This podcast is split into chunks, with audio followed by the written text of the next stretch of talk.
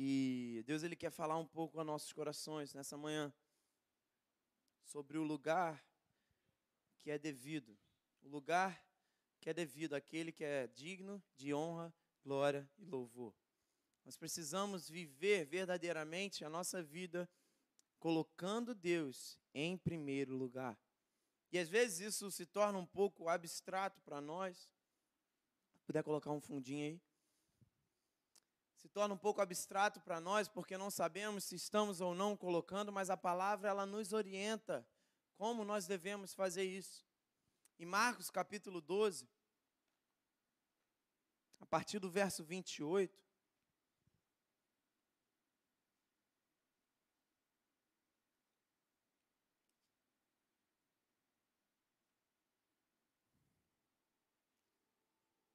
Oh, glória. Muito silêncio, né? Aleluia. Hoje nós temos apresentação.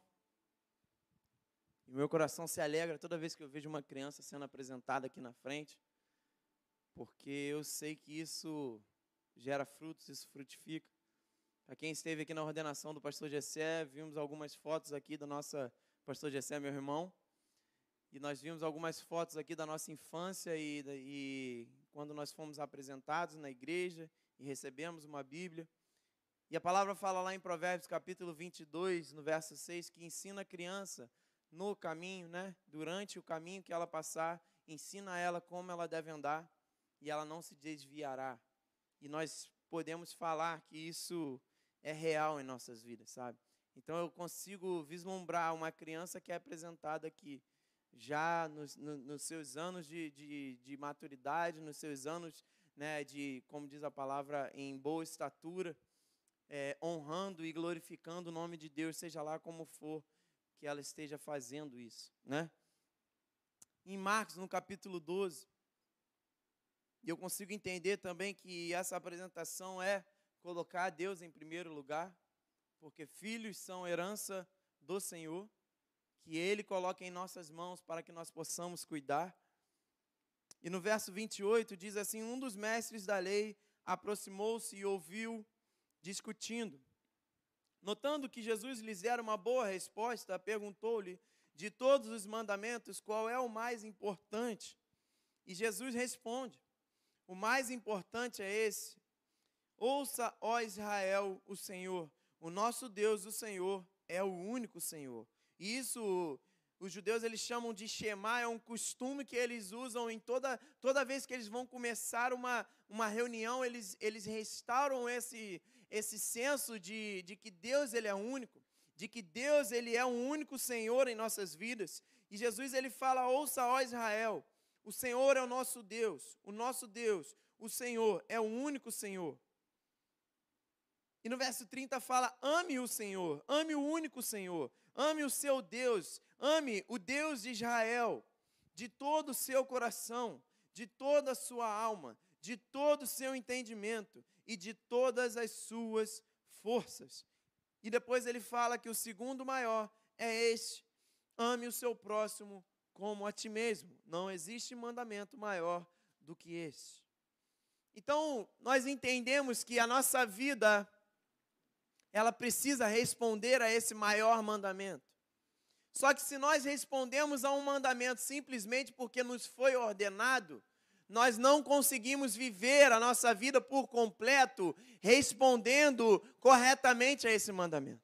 Nós precisamos entender o porquê desse mandamento, por que nós precisamos fazer isso. E Jesus, na sua grande é, sabedoria, antes de falar o que eles tinham que fazer, primeiro ele restaura quem Deus era. Ouve, ó Israel, ouça o Senhor, o nosso Senhor Deus, o Senhor é o único Senhor. Então, por que que eu vou responder ao mandamento amar a Deus de toda a sua de toda a minha força, de todo o meu coração, de todo o meu entendimento, porque não há outro a quem eu devo amar. Não há outro a quem eu deva trabalhar para Ele. Não há outro a quem meus pensamentos, minhas razões, minhas emoções devam responder. Porque Deus é o único Deus. Você consegue entender isso? E quando nós entendemos que Deus ele é único, nós rendemos graças e louvores a Ele. Quando nós entendemos que não há outro Deus igual a Ele, que trabalha pelos seus, como diz lá em Isaías, não há outro Deus, nem se ouviu falar um Deus tão grande que trabalha por aqueles que estão nele, que esperam nele. Quando nós entendemos isso, as coisas desse mundo que tentam nos ludibriar, que tentam brilhar aos nossos olhos para roubar a nossa atenção, elas não conseguem ser maior do que Deus. Porque esse entendimento ele está no nosso coração. O espírito do Senhor testifica no nosso espírito que nós somos filhos de Deus. Você pode dizer um amém? Primeiro de tudo, antes de nós tentarmos fazer coisas para Deus, nós precisamos ter isso certo no nosso coração. Porque não importa a dificuldade que você venha passar na caminhada. Não importa a luta que você venha passar, se você está começando agora, se você ouviu falar sobre Deus pela primeira vez, ou se você já tem 30 anos né, no Evangelho, não importa a dificuldade, se você tem no seu coração que você vive pela fé daquele que te justificou, nada, nada poderá ser maior do que o seu Deus. Mas muitas das vezes nós nos enganamos ou nos confundimos no nosso dia a dia por coisas que talvez são lícitas a nós, ou que parecem ser é, coisas boas, coisas dignas, e deixamos de lembrar qual é o propósito do nosso trabalho, qual é o propósito da nossa vida, porque nós estamos preocupados com as coisas desse mundo. E eu queria que você abrisse comigo lá em Lucas, no capítulo 9.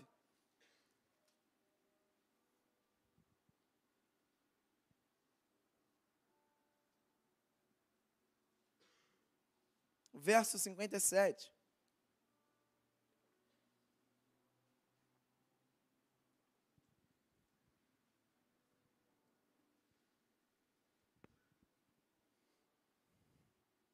Amém? Quando andavam pelo caminho, um homem lhe disse: Eu seguirei por onde quer que fores.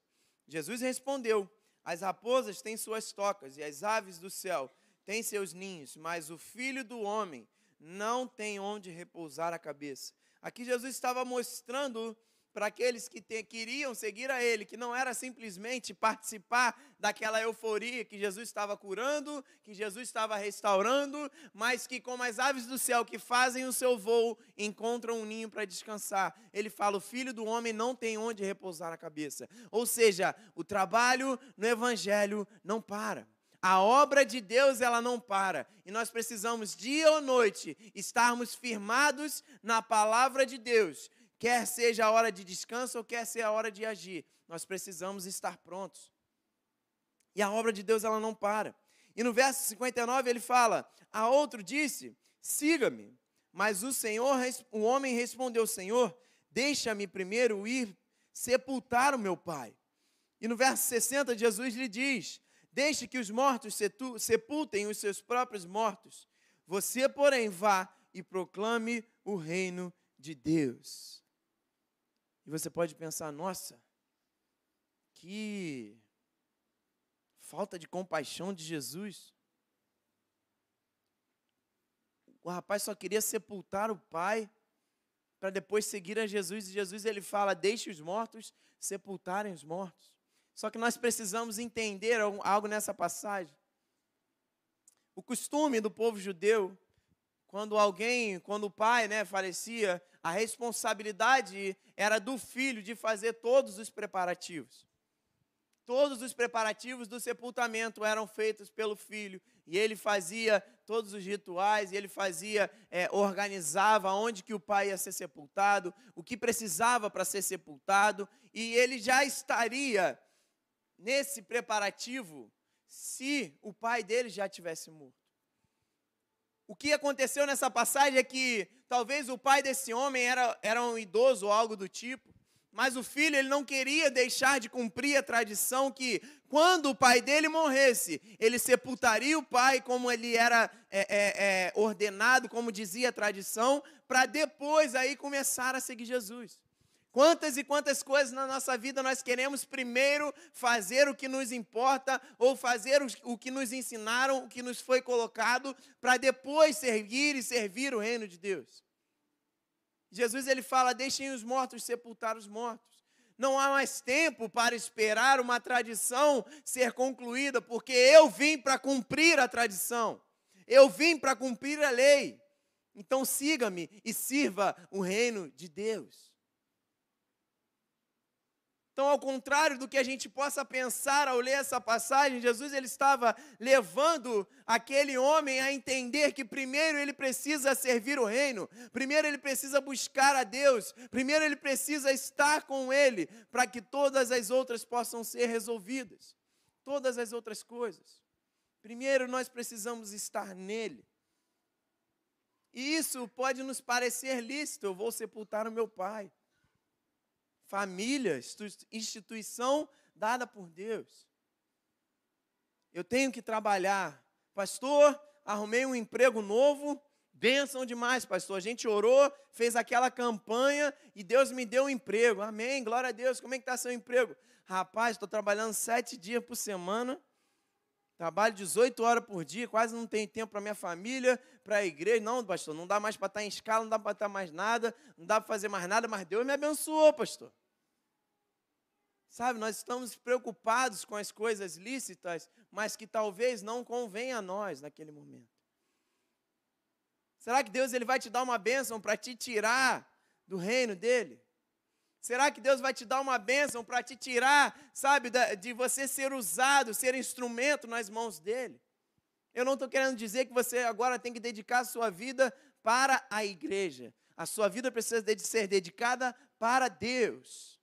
E Ele vai te dar, como Ele deu para todos nós, 24 horas por dia e sabedoria para a, a, agir dentro dessas 24 horas, honrando a sua família, honrando a sua casa, honrando o seu ministério. Amém? Glória a Deus, gente. É Ele quem vai fazer com que nós façamos as coisas no seu devido tempo, da sua forma. O que Ele nos dá, a bênção que Deus nos dá, traz paz ao nosso coração. Mas isso acontece quando nós estamos colocando Ele no seu devido lugar em nossas vidas. Então nós precisamos ter cuidado com as coisas que nos parecem ser boas, nos parecem ser lícitas, mas que nos tiram da presença de Deus. Eu não estou dizendo que você não possa ter um projeto, algum objetivo de vida, que você vire noite faça, tudo isso é normal. Mas não deixe de colocar Deus no primeiro lugar. Porque, como nós lemos aqui na oferta, aquele que dá semente ao que semeia, primeiro de tudo, ele só dá semente ao que tem o um coração semeador. E o que tem o um coração semeador recebe essa semente e ele multiplica a semente? Não ele recebe a semente, ele planta, mas ainda assim é Deus quem faz a semente multiplicar. Não é a minha e a sua sabedoria, não é o meu e o seu conhecimento.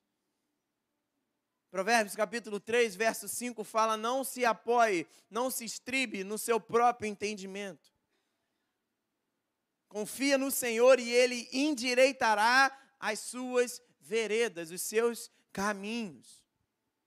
O que é endireitar caminhos? É, se eu estou indo para um lado errado, ele vai me levar para o lugar certo. E às vezes nós achamos que esse endireitar caminhos é para aquele que ah, está nas drogas, ou está na, na, na, no adultério, na prostituição, e agora Deus vai colocar ele no lugar. Não é só para esse, não, mas é para aquele que precisa tomar uma decisão e não sabe se toma uma decisão por ir, ou por, ou por, retro, ou por parar, ou por pensar melhor, mas Deus ele vai te dar o caminho certo a ser seguido mesmo estando debaixo da vontade dele, ele continua endireitando os teus caminhos, para que você não venha a cair em caminhos tortuosos.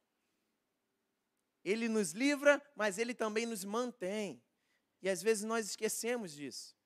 Ele é um Deus mantenedor. Ele não é só um Deus libertador, mas ele é um Deus mantenedor, porque a obra que ele faz, ele faz a obra por completo. Se ele te livrou, ele vai te fazer manter, ficar estabelecido aonde ele te colocou. Que você diga glória a Deus. Colocando ele em primeiro lugar. Porque é ele quem faz permanecermos. Uma árvore que frutifica o seu ano todo na estação certa é uma árvore que permanece. Porque se ela não frutificar, o que, que acontece? Ela é cortada fora. Se uma árvore que precisa dar fruto não frutifica, ela é cortada fora. Imagina uma plantação onde aquela árvore ela está plantada para frutificar, para que esses frutos possam ser mantimentos da vida daqueles que plantaram. As pessoas dependem disso. E você tem lá diversas árvores que frutificam, mas tem uma, duas, dez árvores lá, num local, num solo, que caíram em, em, em algo que não, não permite, não tem talvez os nutrimentos necessários nesse solo para que essas árvores possam frutificar. Você acha que essas árvores vão continuar lá porque elas estão bonitinhas?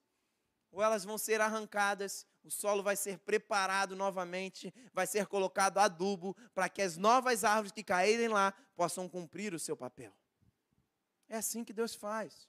Ele nos faz permanecer frutificando. Ele nos faz, nos dá o suprimento necessário, os minerais, os, o, o, os nutrientes necessários, para que aonde Ele nos colocar, Ele possa nos fazer permanecer frutificando, cumprindo o nosso papel.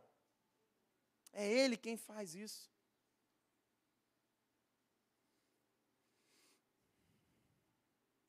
E eu queria que você abrisse comigo lá em Romanos, no capítulo 8, para nós estarmos entendendo o que, que Jesus fala aqui em Marcos 12.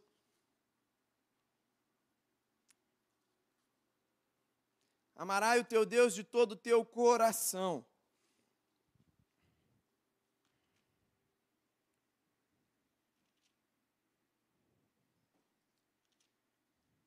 Romanos 8, verso 15. Diz assim: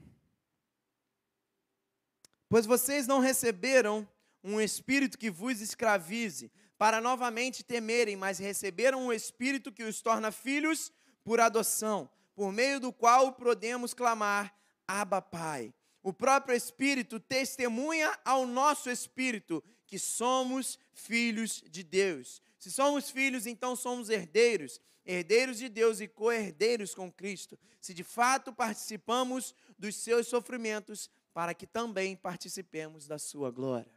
Amarás o teu Deus de todo o teu coração. É amar com o Espírito que testifica, é testificado pelo Espírito de Deus que nós somos filhos de Deus. Se somos filhos de Deus, somos herdeiros e co-herdeiros com Cristo.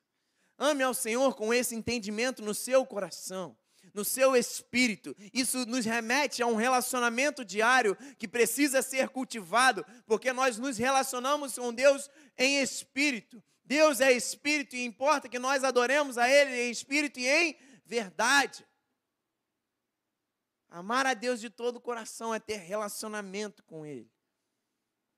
Amarás teu Deus de toda a tua alma.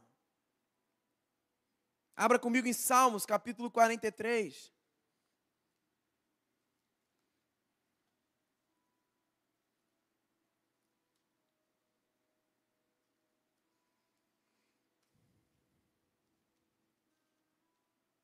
Verso 5, que diz assim: Por que você está assim tão triste, ó minha alma? Por que está assim tão perturbada dentro de mim? Ponha a sua esperança em Deus, pois ainda o louvarei, Ele é o meu Salvador e o meu Deus. Amar a Deus de toda a nossa alma é com a nossa psique, é com as nossas emoções, é com as nossas paixões, os nossos sentimentos precisam responder a quem Deus é. E como que nós é, é, colocamos os sentimentos no lugar certo? Através daquilo que nós entendemos. Sentimentos são gerados através de pensamentos que fincam raiz em nossa mente. E amar a Deus de todo o nosso entendimento quer dizer proclamar e, e, fazer, como diz lá em Romanos 12, 1, o nosso culto racional. Se nós entendemos, colocamos pensamentos certos na nossa mente, os nossos sentimentos vão responder aquilo que pensamos. Amém? Quem duvida disso? Se eu só penso tristeza para a minha vida, se eu entro em depressão e começo a ficar preso no passado, pensando sobre situações ruins, pensando sobre como poderia ter sido melhor, o que que eu vou gerar em mim? Mais e mais tristezas, mais é, é, e mais sentimentos de ruindade. Mas se eu começo agora a pensar em coisas que são do alto, como Paulo diz, tudo que é bom, tudo que é amável, tudo que nos traz alegria e esperança, se há algum louvor nessas coisas, nisso pensai. Porque se o nosso pensamento estiver alinhado com a palavra, nossos sentimentos também estarão alinhados com a palavra. E nós amaremos a Deus de toda a nossa alma e de todo o nosso entendimento. Colocando Ele em primeiro lugar pensando nas coisas que vêm dele, pensando no que é bom para nós, pensando no que traz vida. Como que o justo é justificado? Alguém sabe? O justo vive pela fé. E o que é fé? Fé é a certeza daquilo que esperamos, a convicção daquilo que nós ainda não vemos, mas nós temos já essa certeza. E aonde essa certeza se estabelece? No nosso coração, mas para ela ser estabelecida no nosso coração, ela precisa passar pela nossa mente. Nós pensamos naquilo que esperamos, colocamos fé nisso e isso vai descer para o nosso coração, para o nosso espírito. Quando falamos coração, falamos de espírito, aquele que conversa com o Pai. Então, se o lugar que a fé talvez ela começa, ela é gerada, não que ela se fortalece, mas aonde ela começa é nas coisas que nós pensamos, nós permanecemos em fé. Se nós não cuidamos desse lugar, tudo, tudo vai desmoronar. Nossos pensamentos precisam estar alinhados com a palavra. Comece a professar aquilo que a palavra diz sobre você. Se tudo vai mal, tudo vai bem como disse Ana. Tudo vai bem. Não importa o que acontece, tudo vai bem. Não é pensamento positivo, não. Não é, é, é andar igual um louco, não. É estar alinhado com a palavra, certeza da palavra. Tudo vai bem. E por tudo ir bem, eu continuo fazendo aquilo que Deus me mandou. Opa, Deus me mandou ir por aqui, eu vou por aqui. Ah, tem pedra, tem muro, tem caminho, tudo vai bem. Eu vou continuar. Porque eu sei que lá na frente tem algo preparado para mim. Não é que ele está preparando, como nosso pastor costuma dizer, ele já preparou, já está pronto, está consumado. Tudo que Deus tinha para fazer por nós, Ele já fez. O que nós precisamos agora é tomar posse daquilo que Ele já nos deu. Que você diga glória a Deus. Tome posse nessa manhã. Amarás o teu Deus de toda a tua força. Colossenses capítulo 3, verso 17. Eu já estou terminando.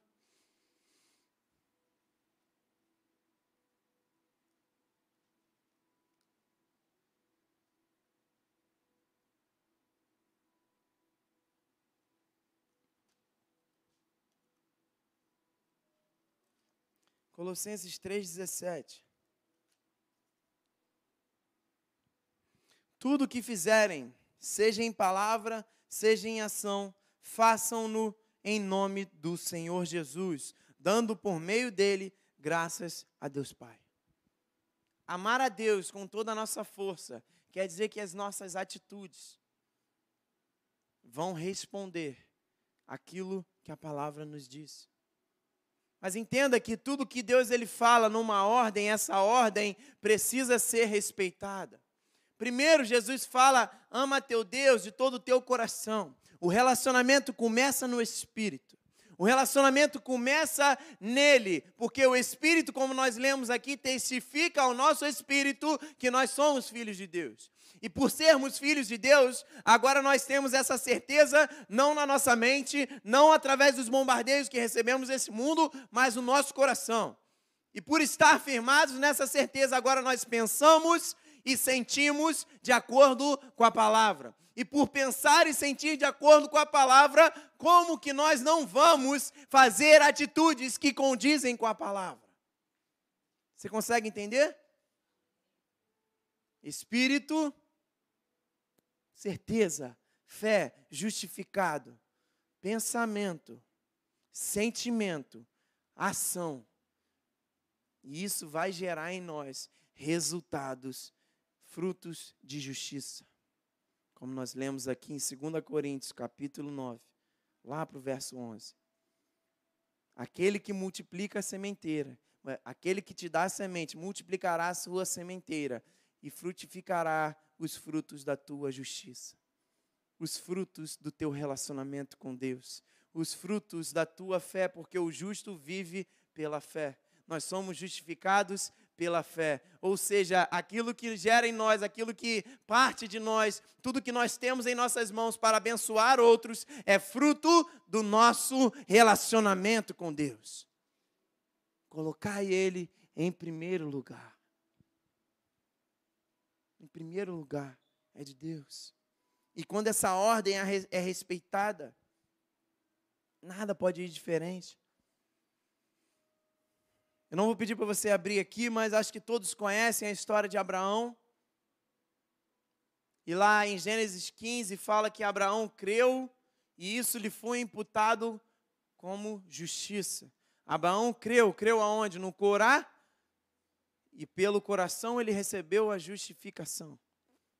E logo depois, no capítulo 22, Deus ele pede o filho de Abraão, ele pede Isaac, e Abraão ele vai sem, sem é, é, é, titubear, ele leva Isaac para o holocausto, para ser morto, para ser sacrificado. E Abraão permanece até o final, colocando Deus em primeiro lugar. Por quê? Porque ele foi justificado pela fé. E por ele ser justificado, pensamentos de justiça estavam na mente dele. E se Deus pediu algo para Abraão, que era algo mais importante, mais precioso, Deus ele queria estar ter a certeza que Abraão entendeu que o que ele recebeu vinha dele, e ele precisava manter a Deus em primeiro lugar. E ele pede a Abraão seu filho, e Abraão ele não duvida, e ele permanece até chegar ao final, e um anjo aparece e fala: Abraão, não precisa fazer isso porque eu já entendi que você me adora de todo o teu coração. Atitudes de justiça. Amarás o teu Deus com toda a tua força.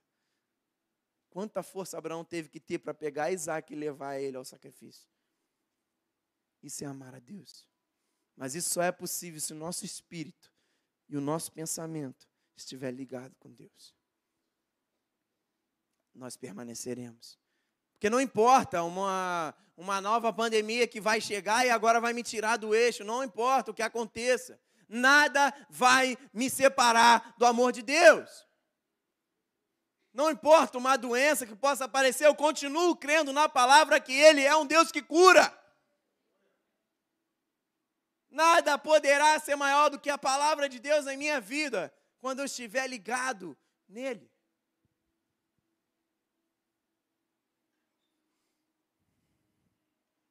E lá em Romanos, no capítulo 4,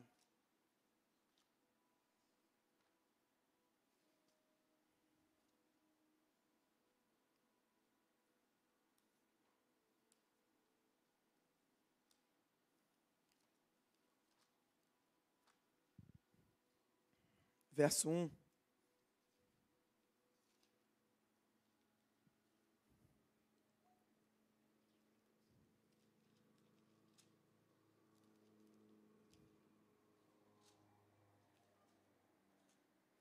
Diz assim: Portanto, que diremos do nosso antepassado Abraão? Se de fato Abraão foi justificado pelas obras, ele tem do que se gloriar, mas não diante de Deus. Que diz as Escrituras? Abraão creu em Deus e isso lhe foi creditado como justiça. Ora, o salário do homem que trabalha não é considerado como favor, mas como dívida. Todavia, aquele que não trabalha, mas confia em Deus, que justifica o ímpio, sua fé lhe é creditada como justiça. Davi diz a mesma coisa quando fala da felicidade do homem, a quem Deus acredita justiça, independente das obras. Verso 9: Destina-se essa felicidade apenas aos circuncisos ou também aos incircuncisos? Já dissemos que no caso de Abraão, a fé lhe é acreditada como justiça. Sob as quais circunstâncias? Antes ou depois de ter sido circuncidado? Não foi depois, mas antes. Assim ele recebeu a circuncisão como sinal como selo da justiça que ele tinha pela fé, quando ainda não fora circuncidado. Portanto, ele é o pai de todos os que creem, sem terem sido circuncidados, a fim de que a justiça fosse creditada também a ele. E é igualmente o pai dos circuncisos, que não somente são circuncisos, mas também andam nos passos da fé, que teve nosso pai Abraão antes de passar pela circuncisão. Entendo o que Paulo está falando aqui, pelo amor de Deus. Não importa se você é pastor, diácono, não importa se você é reconhecido como uma autoridade no reino de Deus, a justificação em você vem antes da circuncisão. Circuncisão era algo que sinalizava o povo de Israel para mostrar quem era filho, quem era nação e quem não era.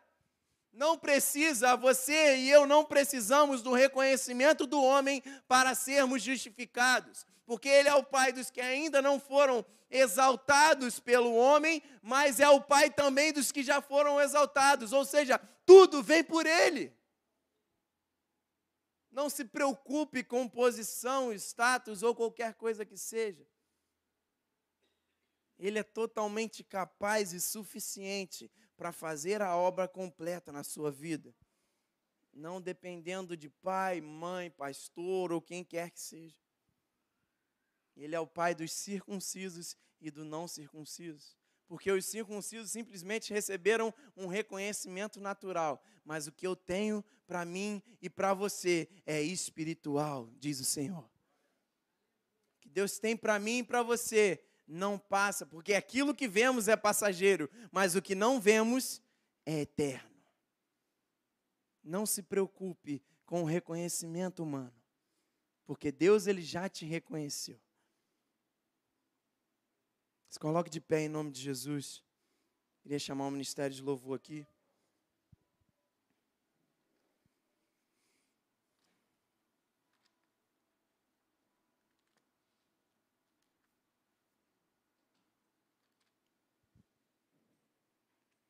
Pode apagar as luzes.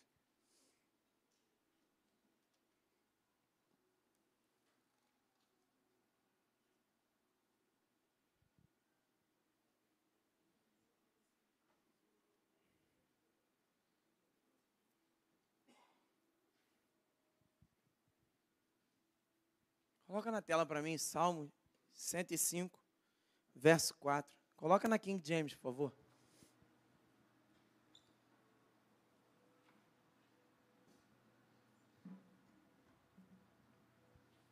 Aleluia.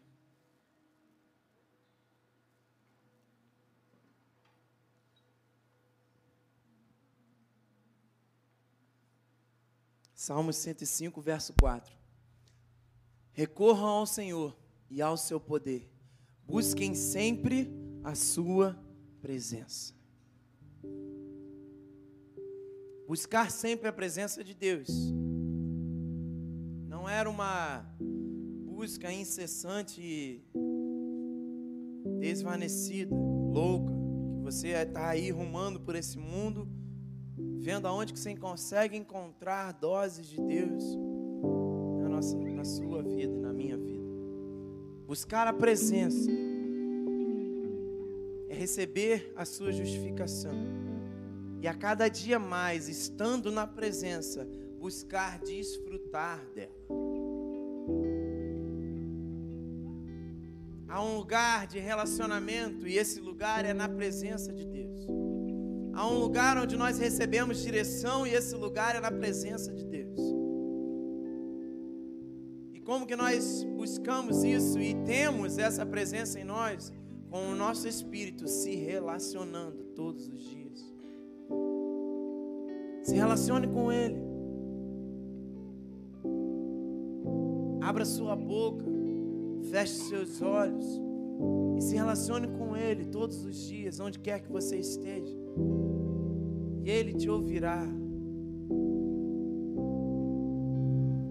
A palavra fala que se o meu povo se humilhar, se converter dos maus caminhos, o meu povo que se chama pelo meu nome, eu os curarei e os sararei.